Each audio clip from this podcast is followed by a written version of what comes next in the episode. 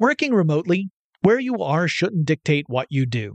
Work from the road by turning your vehicle into a reliable high-speed data Wi-Fi hotspot with AT&T in-car Wi-Fi. On the network that covers more roads than any other carrier, take your work on the road and AT&T will be there to keep you connected. Connect up to 10 devices and stream conference calls, finish up that presentation, or answer last-minute emails. Why wait? Go to att.com slash in-car Wi-Fi today for free trial eligibility.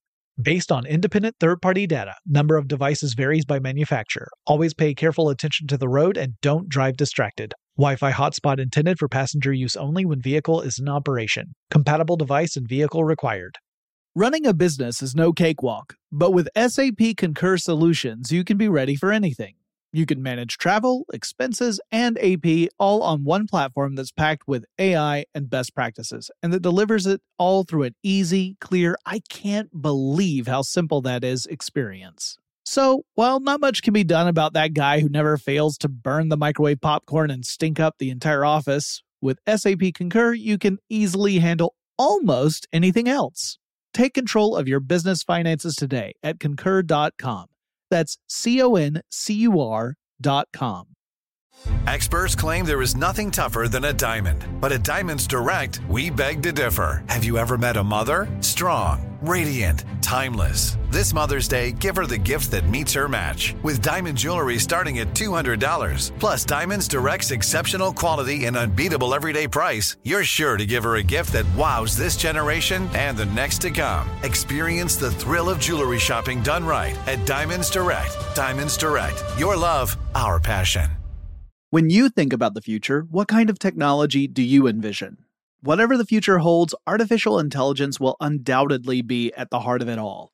Join Graham Class as he hosts season two of Technically Speaking, an Intel podcast, and hear from the minds transforming healthcare, retail, entertainment, personal computing, and more with the help of AI. Tune in every other Tuesday and explore the latest technology that's changing our world today and creating a more accessible tomorrow. Listen to Technically Speaking, an Intel podcast on the iHeartRadio app, Apple Podcasts, or wherever you get your podcasts. Get in touch with technology with Tech Stuff from HowStuffWorks.com. Hey there, and welcome to Tech Stuff. I'm your host, Jonathan Strickland. I'm an executive producer with How Stuff Works, and I love all things tech. And it's time for another Friday classic episode of Tech Stuff. This episode is the first interview we ever did for Tech Stuff. Chris Pollette and I got the opportunity to speak with Mr. Burnie Burns of Rooster Teeth Productions.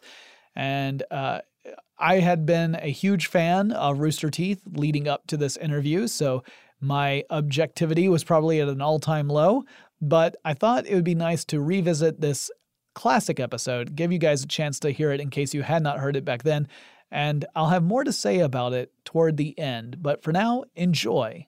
So, guys, this is a very special episode of Tech Stuff, something that we hope to do more of in the future. We've got a special interview lined up with Mr. Burnie Burns of Rooster Teeth Productions. They are the company that make Red versus Blue. So we've got the interview ready to go and we're going to insert it right here. We've got Burnie Burns on the line. Burnie is the founder of Rooster Teeth Productions, the uh, producers of the popular web series Red versus Blue, among other things. Burnie, how are you? I'm doing fine, Jonathan. How are you doing? I am. Uh, I'm okay. Chris, how are you doing? Great. Thanks right. for asking. You're welcome, Chris. I don't want you to be left out. Uh, so, Burnie, I wanted to talk to you. Really, you're a pioneer in web content, especially when it comes to web videos and something beyond just the the one hit wonder web videos that that were sort of the the the earmark of internet video when it first started to take off. And I kind of wanted to talk to you about how you got into that and the development of Rooster Teeth Productions over time and where you're at today. So to start, uh, you were actually involved in creating content for the web before there was even a Rooster Teeth, right? That's right. I mean, really back before video was even really possible on the internet. Um, I mean, you could download a. I think one of the first things video-wise I ever downloaded from the net was the first episode of South Park, or what became South Park. and that was a 10 minutes short that I think was 180 megs, and it was the size of a postage stamp on the screen. But um, yeah, I started off writing for video game sites. I started writing off uh, for writing for what were called everything nothing sites, where they were sort of like blogs, but they were more articles. You know, I, modern day equivalent would be almost like Slate or The Escapist, where they're articles that are kind of thematic, but they could really be about anything. Mm-hmm. So, what led you into starting the the whole red versus blue video phenomenon? Well, I was a filmmaker, uh, and I, I, live in Austin, Texas, and so in college I built a nonlinear editor, a video capture device that could capture. Uh, back then, it was VHS tapes, so we transfer film to VHS, and then we would capture the VHS and edit it online. So then, after making a couple movies with some friends in Austin, uh, they moved out to LA to start their entertainment careers. I stayed in Austin because I had a very good tech job, and I was always just trying to find ways to make, uh, you know, films or make short little videos. And I had all this equipment laying around. I thought, well, why don't I just take some of these videos I'm producing and start putting them online? Figure out a way to do that. And so started encoding them in QuickTime and DivX back then, mm-hmm. and uh, would just upload them to a site and um, did a few of those before I made the first episode of Red versus Blue, and that immediately caught on. So for for our listeners who may not be familiar with Red versus Blue, can you can you give sort of a, a, a bird's eye view of what the series is and and uh, you know the the vehicle you use to create the series? Sure. So what we do in a nutshell uh, is we use uh, the video game Halo uh, to pr- produce short comedic cartoons, essentially. Um, and we use the, the graphics engine that's in Halo to do all of our animation. And probably the best way to describe it for something, so for someone who's never seen anything like it before, it's almost like using the video game characters as virtual puppets. Um, you know, we're not doing animation cell by cell or, you know, sitting down and plotting out all the character moves. We're actually controlling them in real time. So it's a little bit like animation and it's a little bit like live action shooting in that we do takes, we do rehearsals, and the performance that you're seeing is actually a recorded live performance by someone controlling the character in real time. That's that's really a, a, a very clever way of creating films, and of course, uh, we now call this machinima, but back then. That term probably wasn't very much in use at the time you guys were first getting into Red versus Blue, right? Yeah, it's funny. We didn't know what it was called. We didn't know this was uh, the movement that people were doing this kind of thing. So we thought we were brilliant, and we had invented this new technique of shooting. And uh, we were actually wondering what we were going to call it. And uh, we uh, we got a phone call from uh, Paul Marino, who was the, the head of the Academy of Machinima Arts and Sciences in New York, and you know they said they wanted us to come out and do a presentation about Red versus Blue, and um, there was an award ceremony that they we had been nominated for, and um, yeah, that's how we first found out about the word machinima. Yeah. So, and you said that you, you were, it took off almost immediately. Was that like from episode one, you immediately saw a, a, a real interest in this, or did it take a few before it started looking like you really had a hit on your hands? No, it was pretty immediate. Uh, we put up the we put up the first episode, and we along with it we put up a, a PSA, which was just uh, the characters looking into the screen and talking, and um, uh, we were doing jokes about it was, it was so long ago. It was weapons of mass destruction. Uh, this was back in 2003. Very, very timely at the time. It was very, very topical.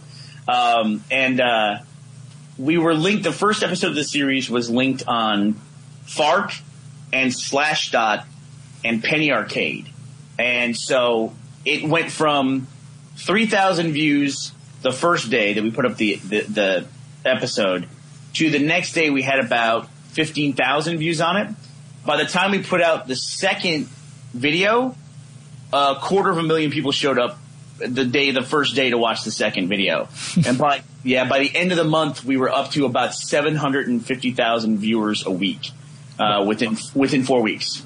That's, that's meteoric. it was, it was, it was, the, the biggest problem for us was figuring out how to get it out there. Yeah, the bandwidth issues. Yeah, I mean, we were we were paying tons of money to deliver it because I mean, I'm sure you remember back in the day, people would get bandwidth bills mm-hmm. when they would put up you know things on servers and they get a popular site. Um, and so we were trying to figure out how to host what were at the time pretty massive files. I mean, these were you know, 70 megabyte files people were downloading in, you know, 2002, 2003. It was, it was hard to figure out how to stir all that. And YouTube didn't exist at the time, so we couldn't just throw it up on YouTube and hope for the best. You know, I have a, I have a question um, about what, what's your recording schedule look like? I mean, how many of these? Uh, how fast can you do one of these videos, and and about how long does it take to, uh, you know, from beginning to end when you're talking about scripting and, and going through rehearsals and things like that? How long does that take? Well, we're a lot faster than we used to be, just because we've been doing it for nine seasons now. We're actually we're just going into season ten right now. But if you look at like a Pixar movie, and the machinima, what we produce is not on the fidelity of a, of a Pixar movie. We do more custom animation now, but um, the big thing about Machinima is how efficient it is. So mm-hmm. a Pixar movie might take a team of three to five hundred people uh, the course of three years. Um, we can produce five minutes a week with about. This is now just neglecting voice actors, who you have to have a different actor for every character. But we can produce five minutes a week with about three people, mm-hmm. uh, and that'll take us about you know thirty to forty hours to do that. So every year uh, we put out a, a, a, full feature on DVD, uh, and we can do that with a production crew of anywhere between you know three to five people. Cool. Now, now that in later seasons we've been adding more custom animation just mm-hmm. because machinima got more popular. Uh, we found we had to do more to stand out, and you know, and like anything, it's like if it stays the same, it'll it'll get stale. So we had to kind of uh, evolve the series while it was in place. And so now we have a much bigger team. Now we have a team of about 20 people that work on it. Uh, and they do a lot of custom animations, some really fun action scenes, fighting scenes, that kind of thing. So when you guys were first exploring motion capture, uh, when did you guys actually sit down and consciously make that decision? And, and was that a huge challenge? Was it that, or was was it surprisingly easy compared to everything else you had been doing? Well, we, we made one hire that made it a lot easier. And that was Monty Oum. Uh, I'm a big consumer of all things internet as well. So I'm always online, always like looking at, you know, online video. I just, I love it. And um, it's, it's fun to spot people who are doing cool new stuff. And Monty Oum put up a video uh, where he custom animated uh, Master Chief from Halo fighting Samus from Metroid. And it was, the models were okay mm-hmm. and the mm-hmm. text were okay, but the animation was outrageously sophisticated and the choreography of what he was doing. And so we contacted him and we tried to work with him for like two or three years before we were finally able to hire him. And uh, that was in season eight. And so we essentially built uh, an animation pipeline that's he's the centerpiece of it, and we built it around him essentially. Cool. Well, jumping back again, back to the early days, about how long did it did it take before you realized that you actually had a, a viable company on your hands? I mean, the the show was a hit but there, there's a big difference between something that ends up getting really viral on the internet and then turning that into something that can actually sustain itself as a business. Did that happen right away as well? Well, I mean, it, it, it came in the sense that we all of a sudden had these major expenses for serving. what a great way to start a business, right?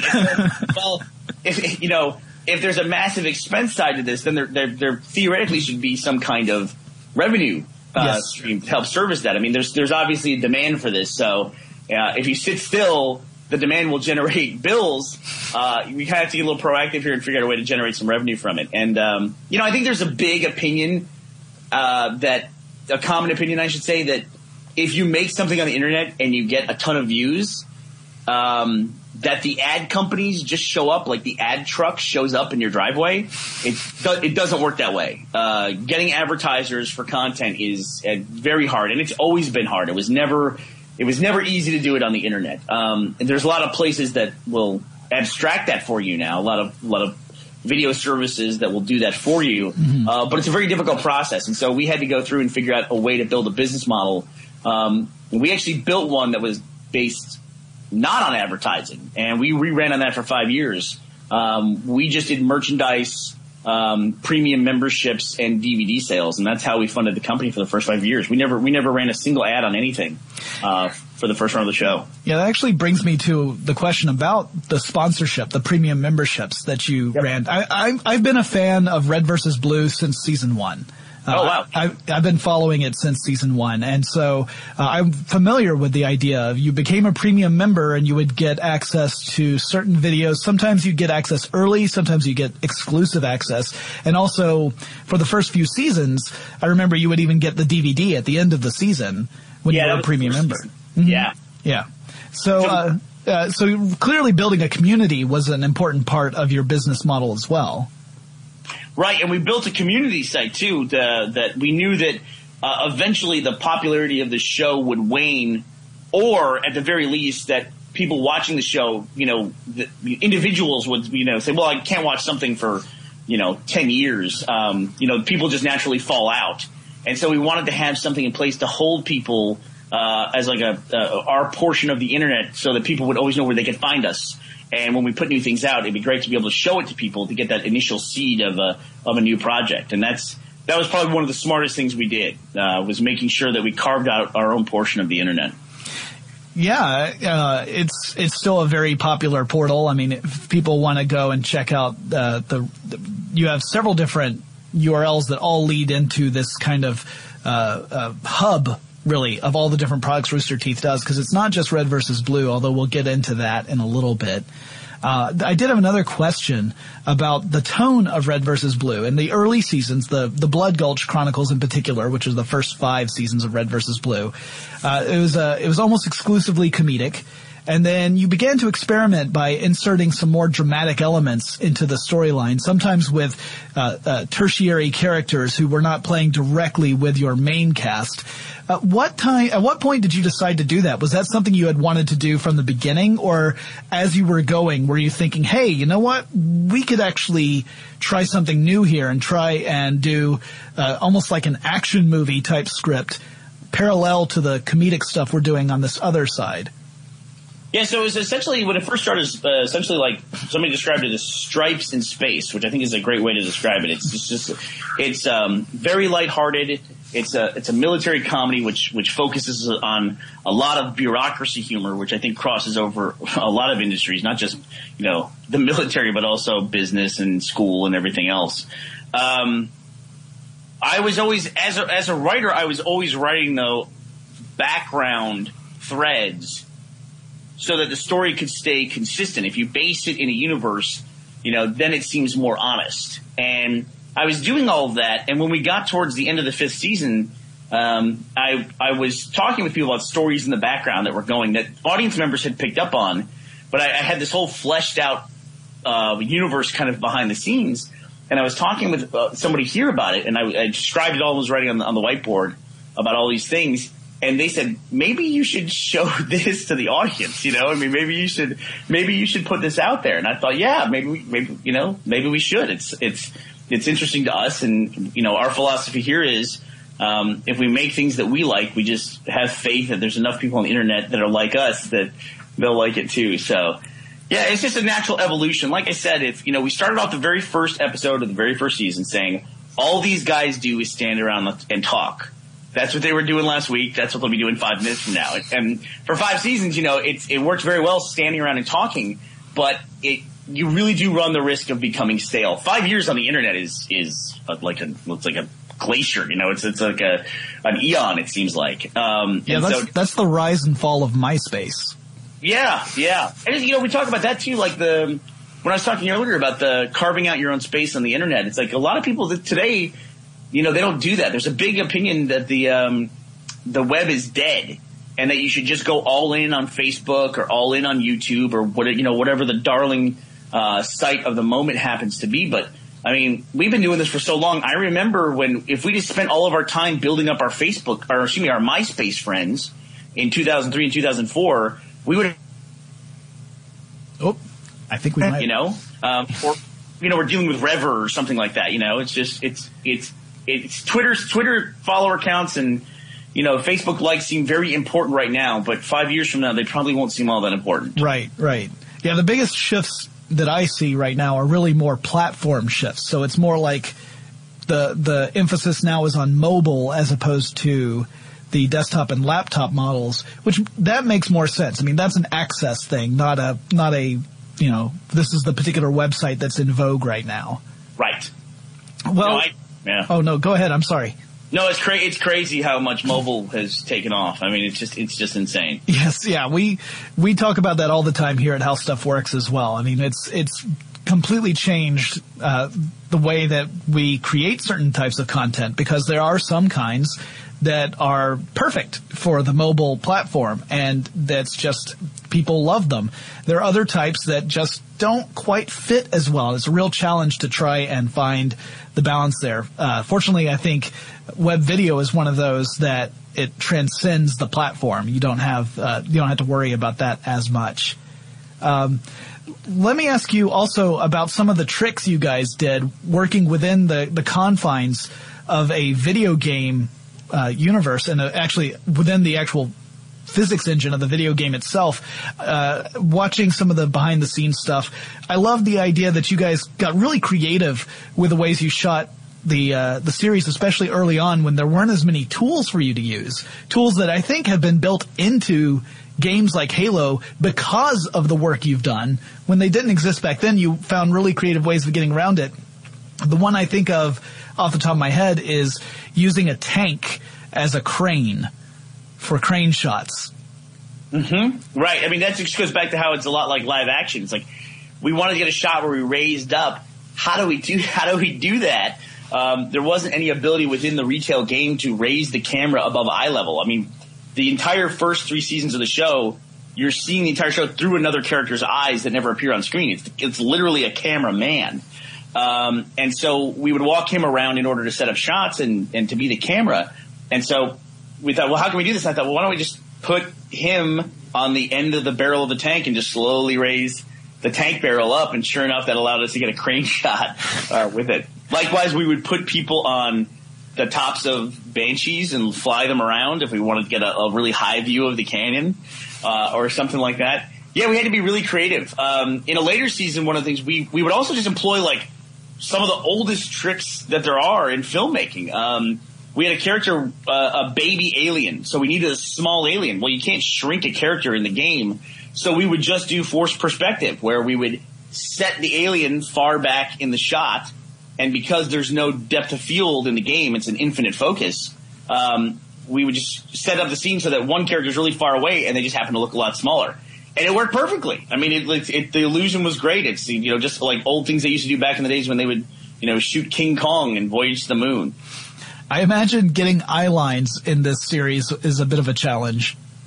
It, it definitely is. I mean, there's nothing in the game where it's like everyone looks in the same direction, you know. And so we're we're probably the best people in the world at playing Halo in a very specific way. Like if you ever if you ever put us in a matchmaking game where all the players on the team have to look in the same direction or all run in the same line while looking at their feet, we would we would kill at that. so yeah, so yeah, if we ever create a Days of Our Lives game within Halo, you guys will rock it. Yes, we would be the dramatic reaction team. Well, let's talk about some of the other content that Rooster Teeth produces. I mean, Red versus Blue is probably what got you guys on the map for most people, but you do a lot of other uh, uh, things as well, including some live action stuff. When did you guys decide to start producing live action shorts? Well, that's our that's our background is live action, and I mean, we started off like I made a feature film in college. I was a computer science student, but I wanted to learn how to uh, make films because mm-hmm. I switched from pre med to computer science, and surprisingly, not a lot of stuff transferred. So I had a bunch of I have like organic chemistry as a uh, as an elective on my transcript. Um, and so I had a bunch of hours on campus where I was trying to kill time, and I found the, the student-run TV station down there, TSTV, and started meeting film students and, and, wanting to get involved in video editing and film production. But I did not want to go and sit through um, film classes. So I thought, you know what? Robert Rodriguez just made El Mariachi at UT. I went to the University of Texas. He made El Mariachi just a few years ago. There was this idea that you could just make a independent movie and set the world on fire. So I thought, why don't I just make a feature film of, you know, spend $10,000 doing that as opposed to spending it in a classroom, and then I'll probably know everything I need to know about filmmaking by the time it's over. Well, that took about 18 months to get that done. We, you know, we, we actually did shoot a, a, feature on film on 16 millimeter film. That was a long process, but, uh, yeah, that's, that's just how I got involved with it. And I, uh, um, you know, it was, it was it worked out pretty well. I mean, you know, I own a production company and I don't have a degree in, in any kind of entertainment. I, I have a computer science degree that just hangs on my wall and I never use. Chris and I have more to say with Mr. Burning Burns of Rooster Teeth, but before we do, let's take a quick break to thank our sponsor. Working remotely, where you are shouldn't dictate what you do. Work from the road by turning your vehicle into a reliable high-speed data Wi-Fi hotspot with AT&T in-car Wi-Fi. On the network that covers more roads than any other carrier, take your work on the road and AT&T will be there to keep you connected. Connect up to 10 devices and stream conference calls, finish up that presentation, or answer last-minute emails. Why wait? Go to att.com slash in-car Wi-Fi today for free trial eligibility. Based on independent third party data, number of devices varies by manufacturer. Always pay careful attention to the road and don't drive distracted. Wi Fi hotspot intended for passenger use only when vehicle is in operation. Compatible device and vehicle required. Running a business is no cakewalk. There is a ton to keep track of employees to keep happy, spending to control, travel to plan, and on top of it all, nobody knows exactly what the future holds. Your finance team always has to be ready to change. But with SAP Concur Solutions, you can be ready for anything. You can manage travel, expenses, and AP all on one platform that's packed with AI and best practices, and that delivers it all through an easy, clear, I can't believe how simple that is experience. And you can finally say goodbye to the costly mistakes and risks that come from manual work and spreadsheets. So, while not much can be done about that guy who never fails to burn the microwave popcorn and stink up the entire office, with SAP Concur, you can easily handle almost anything else. Take control of your business finances today at concur.com. That's C O N C U R.com. From BBC Radio 4, Britain's biggest paranormal podcast is going on a road trip. I thought in that moment, oh my God, we've summoned something from this board. This is Uncanny USA.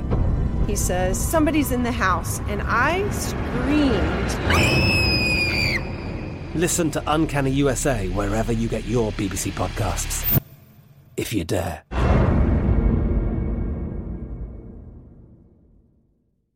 If a new house is on your wish list in the next five years, grow your savings faster and experience your dreams with an Ohio Homebuyer Plus account from Kemba Financial Credit Union. A savings account specifically designed to save for a new home where you can earn 7% APY, a $500 matching bonus, and a $1,500 mortgage closing cost credit. Learn more at Kemba.org. Offer expires March 31st, 2025. APY equals annual percentage yield. Restrictions apply. NMLS 292230. Equal housing lender. Federally insured by NCUA. So who are the writers on your on your staff? I know you write Red versus Blue, right? Yes, that's right. Uh, I write Red versus Blue, uh, and you know the actors add a ton. They, when they get in the booth, uh, all the actors know their characters so well now that they, you know, uh, sometimes they'll just like have blanks that they can fill in for ad libs, you know, where, where, they add a lot in as well. Mm-hmm. Uh, and then we have a team of writers upstairs um, that work on our uh, shorts, and that's a, it's a very collaborative effort. Um, they have a whole team, like a writing room, where they go in and pitch ideas, and then they take them away, and then come back with scripts and trade them off and do drafts. It's a it's a very fun process. Cool. Well, and yeah, we're pretty familiar with the writing process around here too. It's not not dissimilar, uh, although we of course write articles and not uh, not not scripts. But uh, tell me about the Immersion series, which kind of married this video game and, and live action short thing into uh, an increasingly hilarious series of misadventures. Well, that was kind of fun. That was had this idea that we could take things from video games and test them in real life. And I had the idea for a while, and eventually I said, you know what, I should make one of these because someone else is going to do this if we don't. And that's a big thing on the internet, man. It, it seems like by the time you think of an idea, you should go look it up because somebody's probably already done it. Mm-hmm. You know, if things move that fast. And so this this idea this probably gives you a good example of what the whole series was about. When you play a Grand Theft Auto game or one of those open world or urban environment games, when you drive a car, you drive from a third person perspective. Your your view of the car is behind the car. Mm-hmm. And that's not the way you drive a car in the real world. So we thought, okay, let's try that. Let's set up a car in real life that is a third person perspective. So we blacked out the windshield, safety first, uh, and blacked out the entire cockpit and then suspended a camera on a rig behind the vehicle and then ran that down to a monitor that was on the dashboard of the car. So you're in the car driving it through a course and you're looking at the car from behind. Your view is from behind the car. And we shot that episode. It took us about six hours to shoot the pilot, um, the driving part of it. And then we spent another four out, hours out there afterwards because everyone on the crew wanted to drive the car. It was we, we, had a blast doing it. It was great. It, it reminds me. There was a guy. There was a, a. It was more of an art project than anything else. But there was a guy who built an MMO suit that did a, sort of the same thing. But it was just a. It was just a person in a in a suit where you have a helmet that has a monitor built into it. There's a rig that's uh, that worn like a backpack that suspends the camera above and behind to give that that MMO view of a character running around the world. So the only view you had of yourself was as a third person. And of course, they, he added spikes on the helmet to give it that authentic MMO feel. And uh, apparently, anyone who put this on would first spend the first like half hour struggling to interact with the world in a way that wasn't going to feel like it was going to kill them because it was so weird to be have an out of body experience like that. And then the next half hour was spent stomping around and swinging your arms around because you looked like the Incredible Hulk. so, yeah. Walk up to people and ask them for quests. Right, exactly. Yes. That was a side effect of it. Yeah, that was, yeah, no, there, there are people who are still in therapy because of that art project. Uh, so. we did a fun one like that where we tested what it would be like to be in a side-scrolling environment where we had, we had a wireless rig that we could send a video signal to, to goggles that the person would wear, and we shot them from a 90 degree angle directly from their side. And so we had like a Mario course that these guys had to navigate while only being able to see themselves from the side. So, so what short straw did Gus and Geoff draw that they have to be in all of these?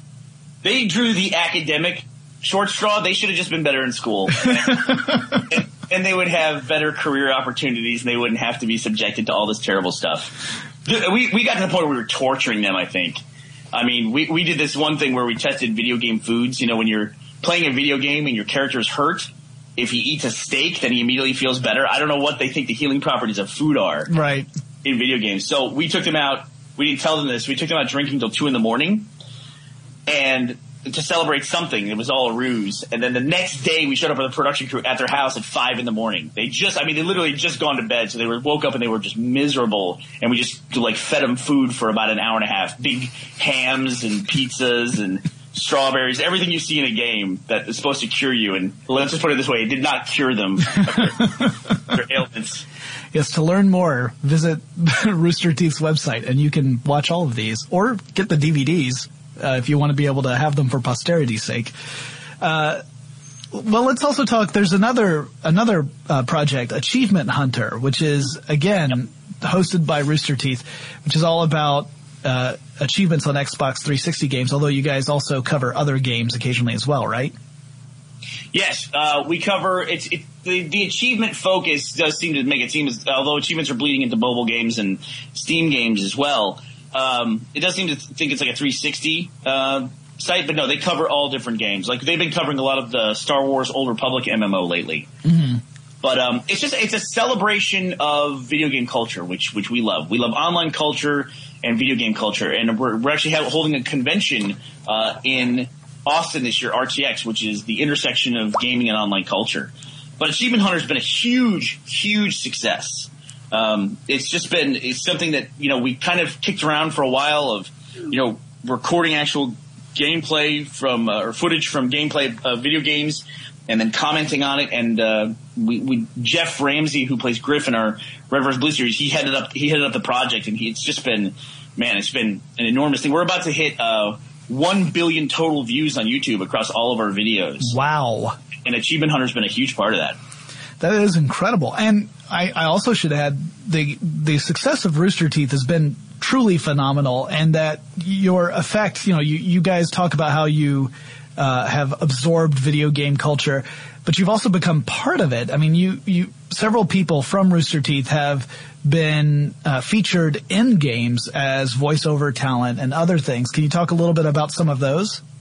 You know, we actually are trying to go through and compile a list of uh, the places where Rooster Teeth has been referenced or Rivers vs. Blue has been referenced. Um, just in most recently, um, there's a there's a reference in uh, the World of Warcraft expansion mm-hmm. uh, where there's a I forget the name of the thing, but it's essentially like a parody of Blood Gulch, and there's a character in there that's based on Grif.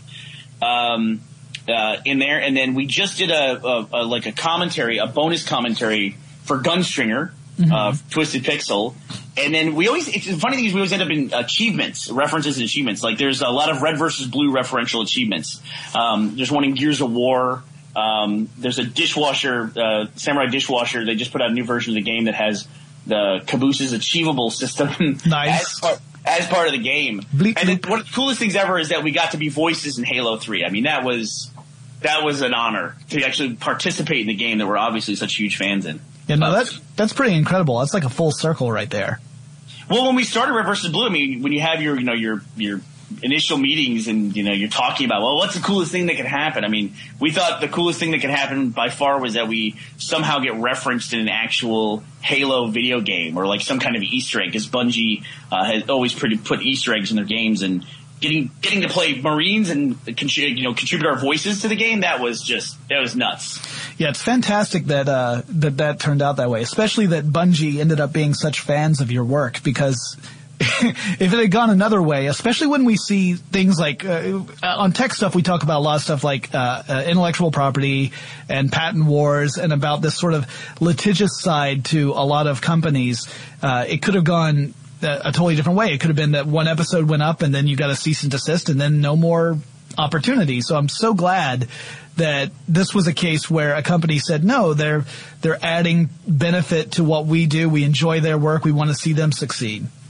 Well, I mean, I think that would be what you're saying about the episode going up and then it gets pulled down. I think a lot of people would say that is the expectation of what would happen. Mm-hmm. Um, and certainly that was in our minds as we were doing it. And, um, you know, I can't speak for them, you know, the, why they made the decisions they made. But I mean, you know, Microsoft took a look at it and said, you know, here's something that's innovative and creative and let's see what happens, you know, and that's, that was the attitude they took. Like, let's, let's just go forward and see where this goes. And I met with them and told them, you know, here's the plans for what I want to do with it. More importantly, here's what we're not trying to do. Um, you know, we're just trying to have some fun and, and do something. And we're huge fans of Halo and, um, you know, let's see what happened turned into a three year relationship and has now turned into a 10 year relationship. So I can't, I cannot say enough good things about the uh, risk that Microsoft took on us and how much that has meant to our business because they have been very open and, and very cool. Fantastic. Well, I, I, have just two more questions. Uh, here's the second to last one. This was one that was suggested by a, uh, a follower of mine on Twitter. Um, how frequently are you mistaken as the guy who does the voice for Caboose? all, all, it's so insulting. it's, uh, yeah, Caboose is easily our most popular character. And, uh, you know, it's, uh, whenever we go to conventions, it's, oh, here's Burnie. He plays the, uh, he's the writer and director and creator of the show and, and, plays the, the lead character because I write it. Of course I make myself lead character. And like, hey, that's great. Where's Caboose? Yeah, and, and often it's like it's not so much getting mistaken for Caboose. It's the it's the raw disappointment that you see in people's faces when they realize that you're not Caboose. That's the problem. That's I, when you have the gut check as an artist. I um no, I I can sort of identify with that because a couple years ago, not so much now, but a couple years ago, I, I bore a passing resemblance to Jamie Hyneman of uh, MythBusters. I can see that. I, now that you say that, yeah, I can see that. So yeah, I, I, I have different glasses now. The glasses apparently are what made it. Uh, but I had two people within the span of a week make that that comment to me and uh, Dragon Con, which uh, some Rooster Teeth people have been to in the past, but Dragon Con here in Atlanta uh, was hosting several members of the build team uh, from MythBusters as guests, and so I thought, oh, this will be fun. I'll go and buy a military beret. I'll wear an Oxford shirt, and I'll just show up as Jamie. I'm clearly, I'm clearly not Jamie, but that's going to be my costume. And um, then I discovered the joy and and and heartbreak of revealing to people that I was not actually Jamie from MythBusters, and see that moment of realization where their their joy turned to disappointment. Uh, I actually disappointed an entire battalion of the 401st Stormtrooper Brigade. That was you never want to piss off armored people with guns. No, no, but it is funny to watch them all like deflate at the same time. Yeah, It was- that's true. It kind of made you feel like what it would have been like to be on Coruscant when they revealed that the Death Star had exploded. Just, I guess it's over. yeah, guys, all right, you know, we had a good run. Um, so here's my last one. Are there any other projects that you're working on that you would like to talk about? We've talked about the live action stuff and Red versus Blue and RTX. Is there anything specific you would like to, to mention to our listeners? Well, yeah, it's a crazy thing. Um, it's it's it's pretty irreverent. Uh, it's a lot different tone uh, than this interview, even. But our podcast on that, that's on iTunes is the Rooster Teeth podcast. is actually turned into one of our biggest hits, um, and we, I, I just love making it. We just talk about we just get on mic and talk for an hour about you know what's going on, you know, with video games, what's going on with online culture, what's going on, you know, in current events, and you know and our interpretation of it, which is basically our misunderstanding of it, of it all. uh, and it's just fun. It's you know working at Rooster Teeth. It's, it's a bunch of friends working together, and so uh, it's fun to get on there for an hour and just jaw with your buddies. And um, you know we're working on some ways to uh, punch up the podcast and maybe change the way we deliver it a little bit. Um, but we're really looking forward to this year to. Uh, growing the podcast and also uh, bringing people out to Austin July 7th and 8th for RTX, which is our convention here. Uh, we're really excited about that. Fantastic. And yes, I, I am also a fan of your podcast. And I should mention that both the Rooster Teeth podcast and Tech Stuff were mentioned as the Rewind Best of 2011 on iTunes. Yeah, baby. Yeah, so we've got we've got that in common going for us. Yeah, the the show that you guys do is is incredibly hilarious, um, especially if you can get one of the more clueless members of Rooster Teeth on mic.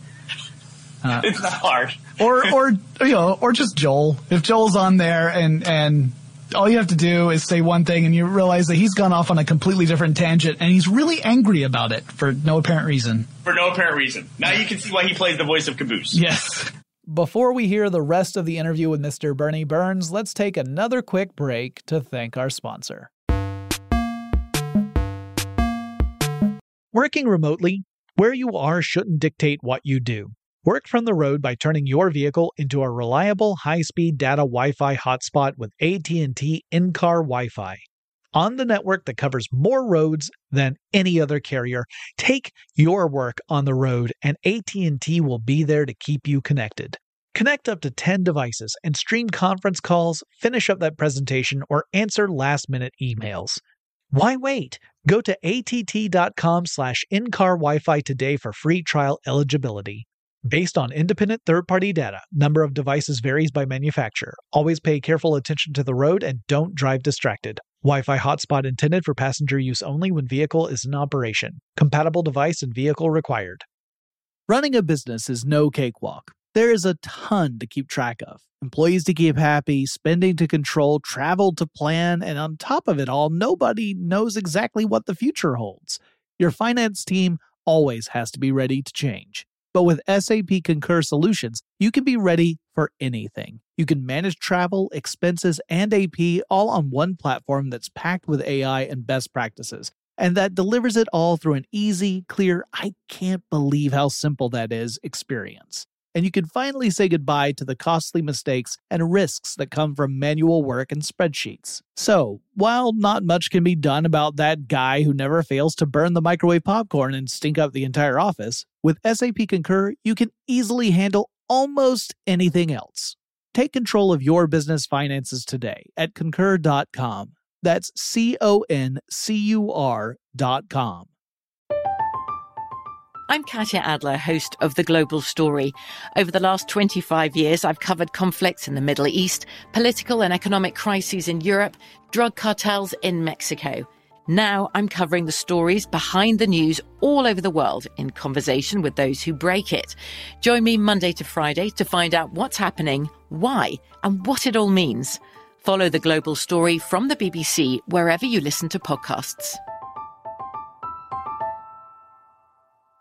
If a new house is on your wish list in the next five years, grow your savings faster and experience your dreams with an Ohio Homebuyer Plus account from Kemba Financial Credit Union. A savings account specifically designed to save for a new home where you can earn 7% APY, a $500 matching bonus, and a $1,500 mortgage closing cost credit. Learn more at Kemba.org. Offer expires March 31st, 2025. APY equals annual percentage yield. Restrictions apply. NMLS 292230. Equal housing lender. Federally insured by NCUA.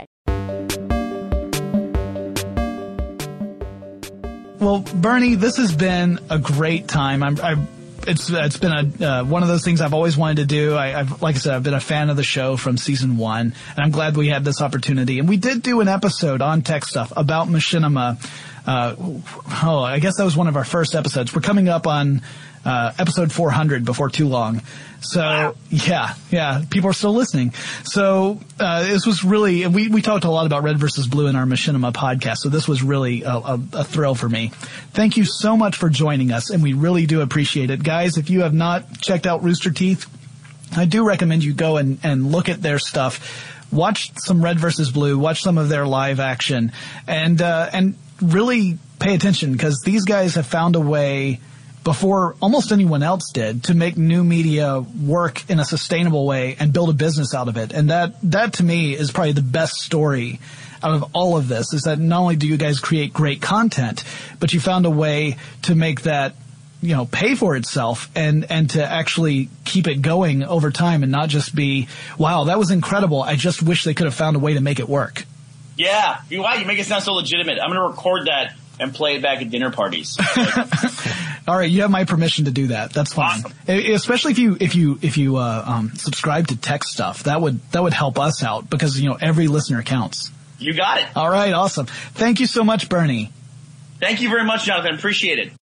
After having done that episode on Machinima, uh, a while back. Uh, it was nice to have uh, the perspective of somebody who's really involved with it. Yeah, someone who's actually gone through and done it. It was that was a, a a real thrill for me as well. Just to hear about you know, experimenting with this new form of media. Yeah, yeah, uh, yeah. That's, that's, also very exciting. So, guys, we're hoping we can do more of these, right? Mm-hmm, mm-hmm. Yeah, I was, I was really surprised. I just wanted to say, I was really surprised by uh, how similar it was to live action in some respects. Yes. Um, you know, of course, they have to use tricks or had to use tricks, uh, especially in the beginning. Yeah. But uh, I was, I was surprised. Yeah, lining up shots and things yeah. like that. Yeah, there's stuff that you wouldn't think about when you're playing a video game. Yeah. You're like, oh yeah, we totally could tell a story like this. Mm-hmm. Well, if you don't have that that background where you know how to line up shots and yeah. you know the importance of that mm-hmm. kind of composition, then you might make something that's amusing, but you're not necessarily going to make something that's that's going to last a long time. Yeah. But these guys had not just the the writing talent, but also the the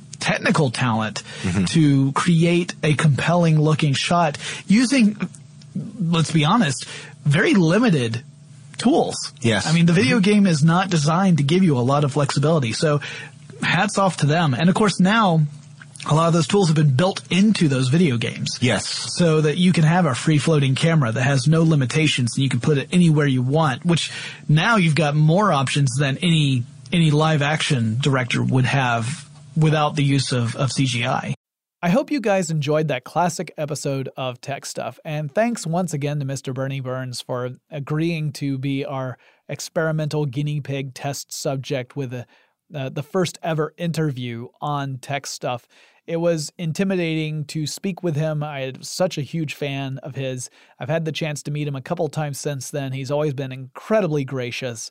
And Rooster Teeth continues to make really interesting content, both in comedy and in other fields.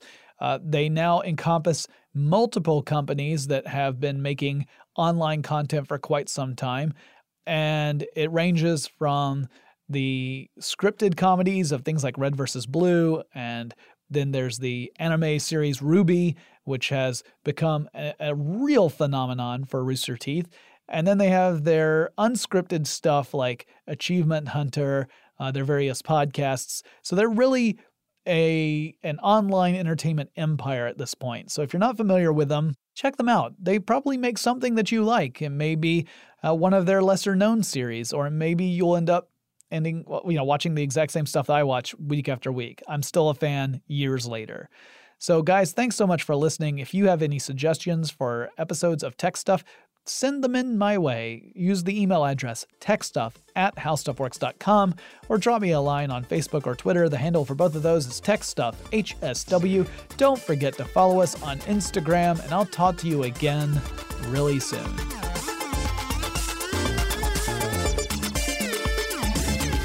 For more on this and thousands of other topics, visit howstuffworks.com.